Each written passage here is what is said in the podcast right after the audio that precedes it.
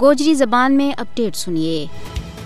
بھارت کے زیر تسلط جموں کشمیر ماں قاصف فوج کی طرفوں ظلم و جبر اور قہر سامانی ماں ہر گزرتا تہڑا کنال باد ہو تو جا رہے ہے بھارتی ریاستی دہشت گردی اپنا عروج گر ہے۔ مودی حکومت کشمیریاں کا آزادی کا جذبات نہ دبان واسطے ہے آرو فرونی حربو تحت کنڈو ازمارے ہے جڑو اس کا واسمہ ہے۔ مقبوضہ ریاست جموں کشمیر کا غیر مسلح لوکاں کے خلاف غاصب بھارت نے جنگ چھیڑ رکھی ہے۔ اوت ہر یوم یوم کربلا اور آر شام شام غریباں کو منظر ہے۔ کسی کی جان، مال، عزت اور نئی اولاد محفوظ ہے۔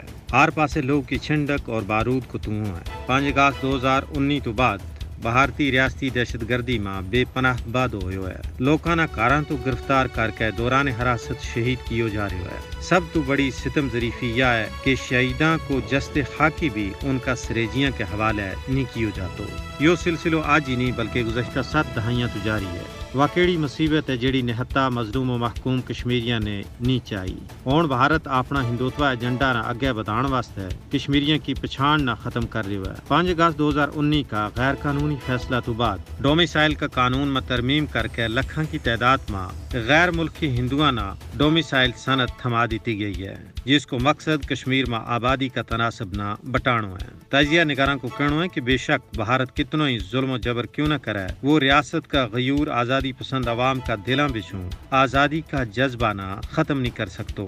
کیونکہ کشمیری عوام نے شعوری طور پر عالم جہاد بلند کی ہوا ہے، اور وہ ہر صبح و شام اس عزم کو یادو کر رہے ہیں کہ آخری ساہ تک یہ مقدس جد و جہد جاری و ساری رہے گی۔